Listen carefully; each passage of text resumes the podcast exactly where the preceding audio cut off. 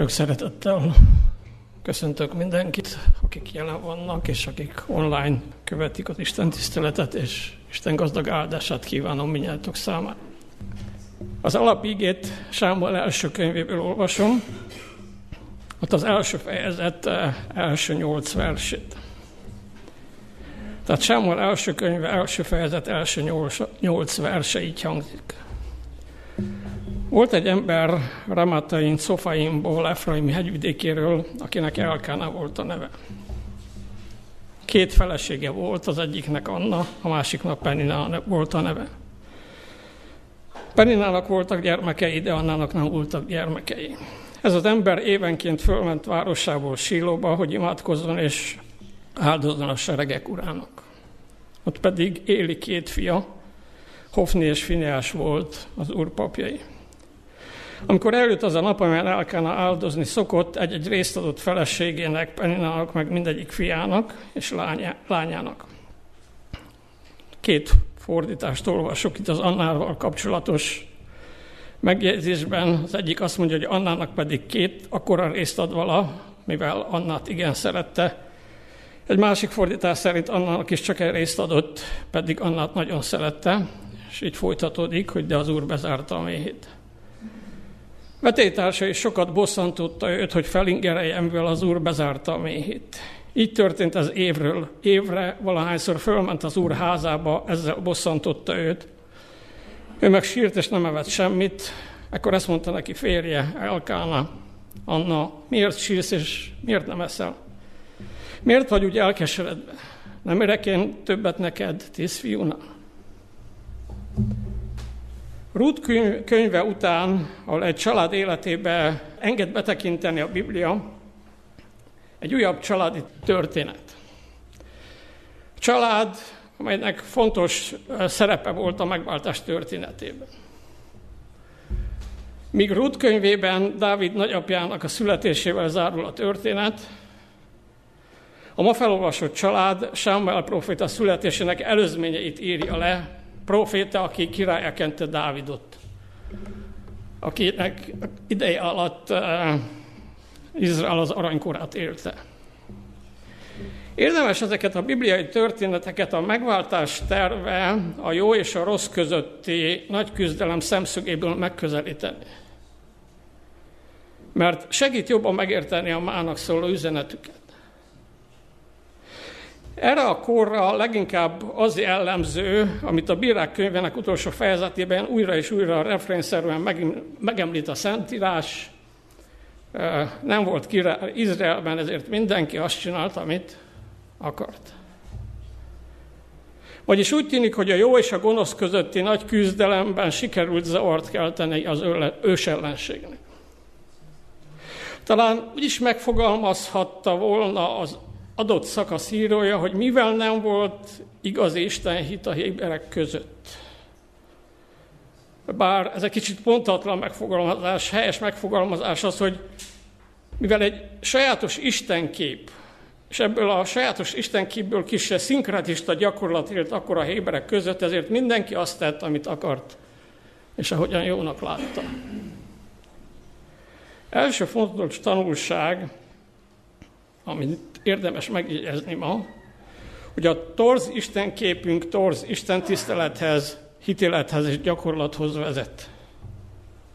Amiről a közösségi és egyéb médiából áradó világkép és a bibliai tanításainak a keveréke befolyásolja hitünket, tehát szinkretista befolyás alatt vagyunk, a hitünket, a vallásunkat, akkor sajátos és torz lesz az Isten tiszteletünk és a gyakorlatunk. De térjünk vissza a történethez. Van egy ember, aki évente hűségesen elmegy egész családjával a szent helyre Silóba. Az előírt áldozatot bemutatja. Majd az áldozat után közös családi étkezést is megtartja. Tehát van valamilyen szintű Isten ismerete. Vagy Isten képe de a kor hatása nem biztos, hogy a helyes Istenképet alakította ki benne. Megtartja azokat az előírásokat, amelyeket Isten az áldozati rendszerrel kapcsolatban adott, vagyis rendszeresen részt vesz az akkori kor gyakorisága szerint az istentiszteleten, de a korszokását követve két felesége van. Abban a korban csak a vagyonosabb embereknek volt több feleségük, tehát egy vagyonosabb szeméről van szó. Az egyiket nagyon szereti, vagyis szereti, a másikat meg nem. De akit szeret, annak nincs gyermeke, pedig abban a korban ez nagyon lényeges dolog volt, a kevésbé szeretetnek van. Vajon miért nem elégedett meg egy feleséggel? Hiszen a Héberek történetéből tudta, hogy a többnejűségnek megvannak a maga kihívásai, Lágas Jákob történetét. Azt is tudnia kellett, hogy úgy igazán csak egyet tud szeretni az ember. Házastársi szeretet kapcsolatban nem létezik több személy között megosztott igazi szeretet. Ilyen nincs. Az lehetetlen. Már itt jelentkezik a nem helyén való istenkép hatása. A szerző nem ír al, hogy miért volt két felesége, de nincs kizárva az, hogy a korszokása nyomása ebben is nagyon is nagyon hatott rá. Mivel gyerek mindenképpen kell, az akkori kor a gyerektelenséget átoknak tekintette. Az egyiknek nincs, bár nagyon szeretem, csak őt szeretem. Leszek egy másik. Nem tudjuk, melyik felesége volt előbb, és miért lett egy újabb feleség, de akár ez is lehetett az oka. Sokszor, amikor meg akarunk felelni a társadalmi nyomásnak, döntést hozunk, és azzal több problémát okozunk, mint amit előzőekben volt. Nem megoldjuk a kérdést. Itt is ez történhetett. Ha évente részt vett a silói alkalmon, miért nem kérte Istent, és nem csak akkor, hanem naponta, hogy adjon neki gyermeket Annától? Miért úgy akarta megoldani a kérdést, mint az egyik őse Ábrahám emberi módon? Miért úgy, ahogy az akkori társadalomban megoldották? Az ilyen esetek mindig feszültséget okoznak, hogy Sára és Hágár, Lea és Ráhel között, és a család, ezeknek a családoknak a többi tagjai között volt. Elkána újra és újra elmondja, hogy milyen fontos neki Anna, és mennyire szereti. Ha ez így van, akkor miért vett magának egy másik feleség, akit nem is szeret? Mert a társadalmi szokások befolyásolták őt, mert a gyermek megléte, mint Isten áldásának a bizonyítéka az akkori kor gondolkodása szerint felülírta az Anna iránti szeretetét. A másik mának szóló tanulság a történetnek, hogy ne engedjük sohasem a társadalmi szokásoknak. A társadalomból a médián keresztül felénk sugárzott megoldási módoknak, és ne azt használjuk a problémák megoldására, hanem mindig Istenhez forduljunk. Újra és újra azt látom, hogy a gyülekezeti életek, a gyülekezetek életében az egyház tagjainak egymással, vagy az egyház vezetőivel szemben felmerülő esetleges feszültségek, problémák, nézeteltérések megoldására a társadalomban megszokott mintákat, normákat követik sokan a közösségünkben. Ne engedjük ezeknek a kísértéseknek, ne lépjünk bele az ilyen sátán által felállított csapdákba, ne hajoljunk meg a társadalmi szokások, módszerek előtt. A történethez visszatérve, másik feleség Penina, akinek volt gyermek, voltak gyermekei, ő is eljárt ezekre az áldozati ünnepekre, azt olvassuk. Neki is volt Isten ismerete. Mégsem a szeretet elve szerint cselekszik, hanem újra és újra bosszantja Annat, hogy nekem van gyermekem, neked nincs. Egyébként milyen gyerekes viselkedés, nem? Infanti, felnőtt infantilitásnak is lehet nevezni ezt.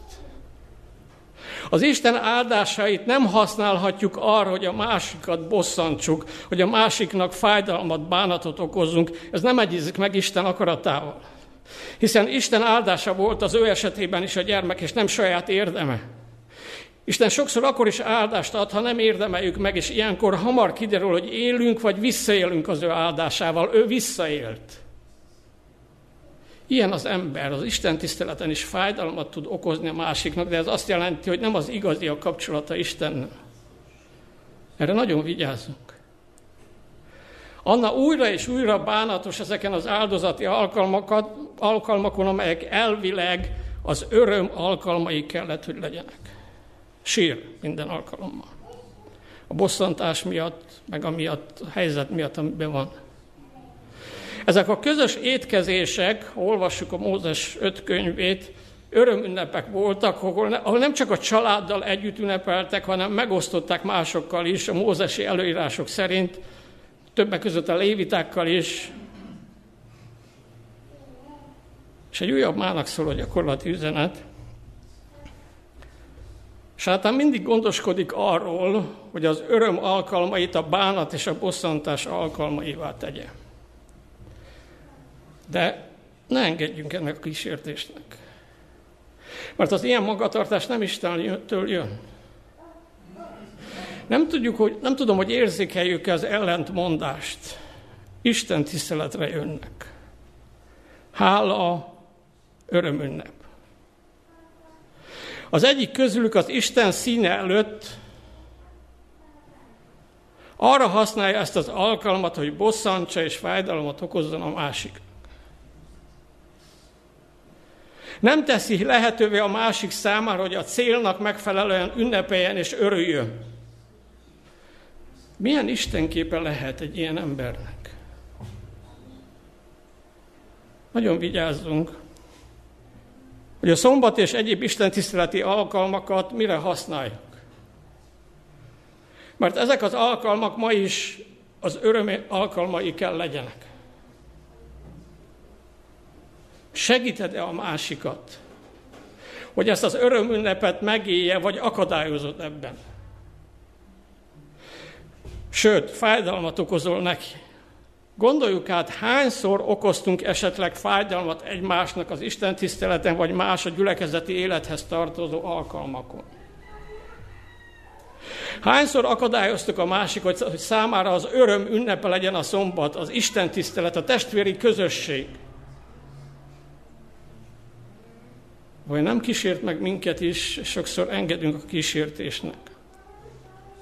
Belépünk a sátáni csapdába, és szeretetlenül bánunk egymással, rágalmazunk egymást, és öröm ünnepén, az, az öröm ünnepén az Isten tisztelete.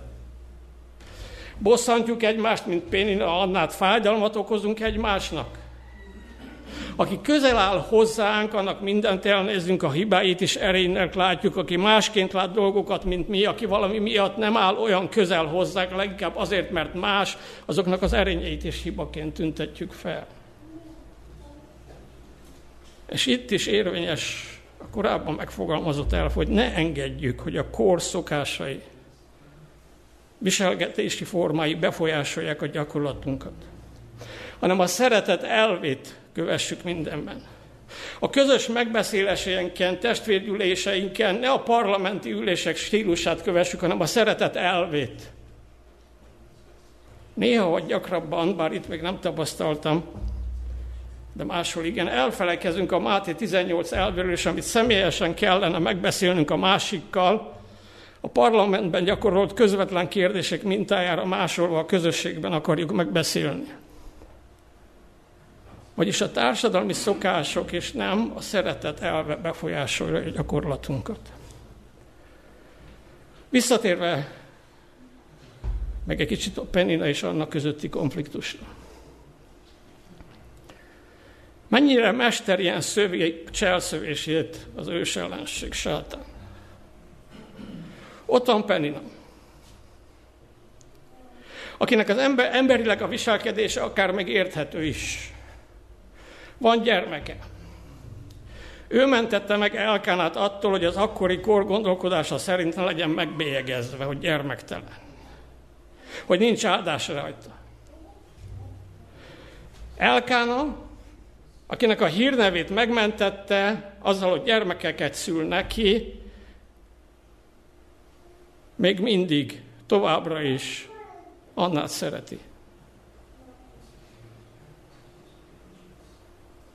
A mellőzés az érdemeinek az el nem ismerése arra készteti, hogy aki miatt mellőzött, aki miatt háttérbe szorul, annak fájdalmat okozzon, azt bosszantsa, és úgy hívja, ezt úgy hívják, hogy bosszú egyébként. Ilyen a sátán felhasználja az emberi hiányérzetet arra, hogy szembefordítson embereket, hogy emberek fájdalmat okozzanak egymásnak. Ne lépjünk soha bele az ilyen ördögi csapdákba. Itt is tetten érthető, hogy, érhető, hogyha a társadalmi szokásokat követjük, milyen mélyreható problémákat okozhatunk magunknak, a szeretteinknek, a családunknak, a barátainknak, a hittestvéreinknek, a gyülekezetünknek. Ahelyett, hogy felhőtlen öröm és hála alkalmai legyenek a silói istentiszteleti alkalmak, az intrikák, a bosszantás, a feszültség alkalmai voltak évről évre. A család egyik tagja mindig bánatos volt és sírt, a másik meg mellőzöttségét, elégedetlenségét azzal palásolta, hogy magabiztosan, de valójában a belső bizonytalanságát ezzel kompenzálva bosszantotta azt, aki miatt mellőzöttnek érezte magát. És mindezt azért, mert Elkanát befolyásolta, jobban befolyásolta a kor gondolkodása. A kor protokollja szerint oldotta maga a kérdést, és nem az Istenhez fordult megoldásért. Amit mellesleg Anna később megtesz, de ez egy másik történet további tanulságokkal.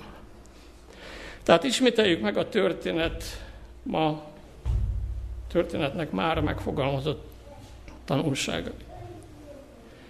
Az első fontos tanulság, hogy a torz Isten képünk, torz Isten tiszteletet, hitéletet és gyakorlatot okoz. Második, ne engedjük soha, hogy a társadalmi szokások, gyakorlatok, megoldási sémák irányítsák az életünket, és ne ezek alapján rendezzük be az életünket. Harmadik, soha ne lépünk be az ördögi csapdába, és ne tegyük mások számára az Isten tisztelet, vagy egyéb hitéletünkkel összefüggő alkalmakat a fájdalom alkalmával. Ne rontsuk el az örömünnepet bosszantással, fájdalom okozásával. Ne használjuk Isten áldását arra, hogy a másiknak fájdalmat okozzunk. Negyedik, a valós vagy vélt mellőzöttségünket sohasem azzal kompenzáljuk, hogy másokban bánatot, fájdalmat, örömtelen életet idézünk ele, elő, mert ez soha, soha se oldja meg a mi alapproblémánkat. Csak elnyomja azt, és fölösleges feszültségeket okoz. Felmerül a kérdés, hogy mi a megoldás. Van megoldás ezekre a kérdésekre? Elkerülhetőek ezek az ördögi csapdák, amelyeket azért állít nekünk, hogy a nagy küzdelemben alul maradjunk, hogy a saját és mások életében ne valósulhasson meg a mi személyünkre, egyénire szabott megváltási tervünk. Mert van ilyen. Nem csak a világ megváltási terve van meg, hanem a te személyes megváltási terved is. Mert a világ megváltási tervét sátán már nem tudja megakadályozni. Ezért tesz meg mindent, hogy az egyének megváltási tervét meghiúsítsa. Ne lépjünk be ebbe a csapdába. A megoldás megszületett 2000 évvel ezelőtt. Amikor Jézus lejött a földre, hogy életét adja értünk, hogy megoldást adjon a bűn kérdésére. A szeretet már megoldotta ezt a kérdést, más lehetőség nincs, mint elfogadni ezt a megoldást. Azzal, hogy meghalt értünk a Golgotán, szabaddá tett minket. Szabaddá tett a társadalmi szokásoktól, és azok nyomásától a mellőzöttség érzésétől biztosította számunkra azt, hogy nem kötelező belelépni az ördög személyesen nekünk állított csapdába. Szabadok vagyunk. Szabad vagy, hogy szeres. Hogy ne érezd mellőzöttnek magad, hogy ne bosszansd a másikat, hogy ne okozd neki fájdalmat. Hogy az öröm alkalma öröm legyen számodra és mások számára is. Szabad vagy arra, hogy ne hamis, ne a hamis, ne a Biblia így tökéletesség rabja, a Biblián kívüli tökéletesség rabja legyél, hanem a hitáltali megigazítás és a kegyelem szemüvegén keresztül tekints magadra és másokra.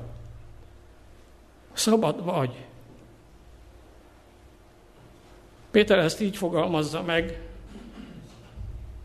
egy jól ismert ígében, a második level első fejezet, harmadik, negyedik versében, hogy az ő isteni hatalma megajándékozott minket mindazzal, ami az életre és a kegyességre való. Majd folytatja, nem olvasom az egészet. Ezek által drága és hatalmas ígéreteket kaptunk, hogy általuk isteni természet részeseivé legyetek. És hogyan tette ezt lehetővé? Szintén Péter fogalmazza meg talán a leg frappánsabban az első level, első fejezet 18.-19. versében, amikor azt mondja, hogy tudva, hogy nem veszendő dolgokon ezüstön vagy aranyon váltatotok meg atyáitoktól örökölt hiába való életetekből, hanem drága véren a hibátlan és szeplőtlen báránynak, Krisztusnak a vére. A Krisztus példázatai című könyvben azt olvassuk, hogy a menny mindenkit megvásárolt ezen a végtelen áron. Isten a mennytárházanak minden kincsét a földre árasztotta. Krisztus odaáldozásával az egész mennyet nekünk adta, és megvásárolta rajta az ember akaratát, érzéseit, értelmét, lelkét. Isteni vagy. Pál így fogalmaz a Galáciai levél második fejezet 20. versében, hogy Krisztussal együtt keresztre vagyok feszítve. Többé tehát nem én élek, hanem Krisztus él bennem. Azt az életet pedig, amelyet most testben élem, az Isten fiába való hitben élem, aki szeretett engem, és önmagát adta értem. Szintén a Krisztus példázataiban azt olvassuk, hogy minden jó cselekedetünk rajtunk kívülálló erő függvénye. Tehát mi a megoldás? Hogy engedjük, hogy ez a rajtunk kívülálló erő ott legyen bennünk. Élek többé nem én, hanem él én bennem a Krisztus. Milyen megnyugtató, hogy nem ránk, nem ami esendő gyenge mi voltunkra bízta ezt. Soha se feledd el, szabad vagy. Teljesen szabad. Szabad vagy a jóra és arra, hogy a mai napon történeten keresztül bemutatott csapdákat elkerült. Ne gyakorold azokat. Szabad vagy. Újra és újra ízleljük, próbáljuk felfogni, mit jelent az, hogy Jézus áldozata nyomán szabadok vagyunk. Hogy nem vagy már adós, ahogy Pál egy másik helyen írja, Jézus széttépte az adós leveledet. Ezért először is valljuk meg Istennek, ha gyakoroltuk ezeket, amikről ma szó volt. Tartsuk bűnbánatot, és kérjük őt, hogy soha engedjen a társadalmi, engedjük a társadalmi szokásoknak, nyomásoknak, és mindig az általadott elvek vezéreljenek minden helyzetben. Kérjük tőle azt, hogy Uram, ad, hogy mindig tőled kérjek megoldást a megoldásra váró kérdésekre, és ne a szokás alapján oldjam meg azokat. Azt is ad kérlek, hogy ne az Isten tiszteleti, hogy az Isten tiszteleti alkalmakat ne használjam mások bosszantására, arra, hogy értelmetlen önzésből fakadóan fájdalmat okozzak másoknak, és mindezt az igazság nevében. Ad, hogy az Isten tiszteletek a változás alkalmai legyenek, és ne a megszokott önző élet megerősítését szolgálják. Mert ha ez utóbbi történik, valami nagyon nem jó az életemben, az Isten tiszteletemben. Elhatározhatjuk, hogy nem akarunk a társadalmi vagy közösségi szokás negatív nyomásának engedni, és azt szerint élni. Azt is, hogy az Isten tiszteleti alkalmakat a változás, a szó jó értelmében vett változás alkalmaként akarom megélni. Az öröm ünnepeként, és azzal akarom tenni mások számára is, mert szabad vagyok. Hidd el, hogy Isten ezt megadja neked. Egyszer olvastam egy történetet, és talán egy más alkalommal említettem is, de szemléletesítette számomra, hogy mit jelent hinni, bízni Istenben, és elfogadni az ő megoldását. Hogy isteni természetet ajándékozott nekem, hogy élek többé nem én, hanem élén bennem a Krisztus. Arról szól ez a történet, hogy egy díszszemlén Napóleonnak a lova megbokrosodott, és már-már veszélybe került a császár. Nem tudta megfékezni a lovát. És akkor kiugrott egy lóhoz értő közlegény a sorból, lecsendesítette az állatot, és amikor már lehiggadt, meg a császár is megnyugodott, a császár csak annyit mondott, köszönöm kapitány.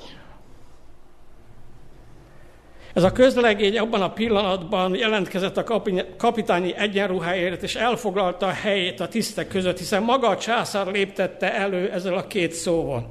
Ezt jelenti bízni, hinni. Szabad vagy. Szintén egy Krisztus példázataiból vett idézettel szeretném zárni, és ez az idézetet talán naponta elismételhetnénk. Ez így hangzik. Uram, ments meg akaratom ellenére is az én gyenge, Krisztustól annyira eltérő önmagamtól. Vedd el te az én szívemet, mert én nem tudom átadni, hiszen a tulajdonod. Őrizd meg tisztán, mert én nem tudom megőrizni a te számodra. Formálj, alakíts, emelj fel egy tiszta és szent légkörben a te szereteted gazdag folyamai átömlenek lelkemen. Amen. Menjen jó atyánk, teremtő és megváltó Istenünk. Itt állunk előtted, és köszönetet mondunk neked.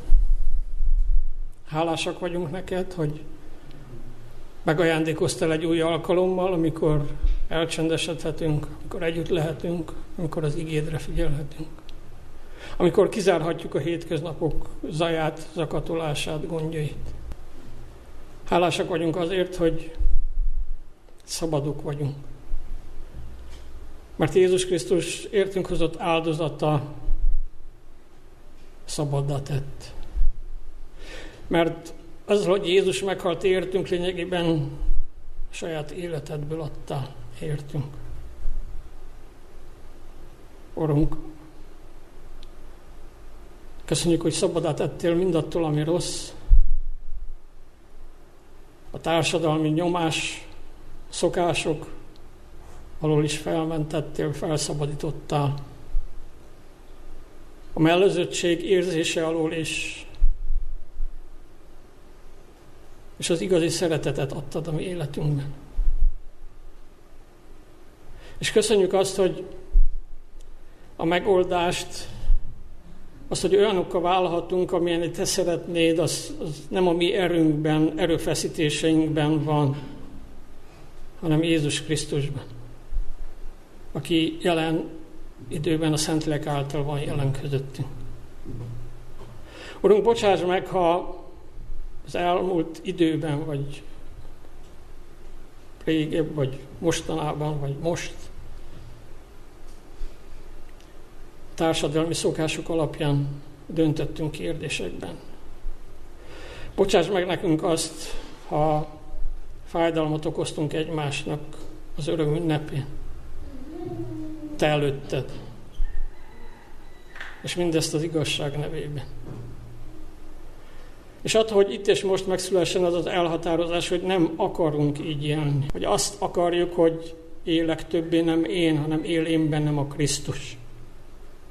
És hálásak vagyunk azért is, hogy nekünk van egy végső beteljesedése az ígéretednek, egy ígéreted, hogy Jézus eljön. És egy olyan világ és egy olyan társadalom tagjává válhatunk, ahol minden, ami negatív, megszűnik. Ahol szemtől szemben láthatunk téged. Ahol dicséríthetünk és dicsérhetünk téged. És köszönjük azt, hogy ezt minnyájunkra ki akarod terjeszteni, hogy ott lehetünk azok között, akik azt mondják, akkor, hogy így van Istenünk, ami szabadítunk, akit vártunk. És te elmondod azt, ami a nagy lelkűségedet, kegyelmedet, és ezt újra és újra ismételni szeretném. Te nagy vonalaságodat jelképezi, elmondod nekem, aki annyiszor bugdácsoltam, aki lehet fájdalmat okoztam másoknak, hogy jól vagy és hű szolgám. Kevesen voltál hű, sokra bizlak ezután. Menj be a te uradnak örömébe. Amen.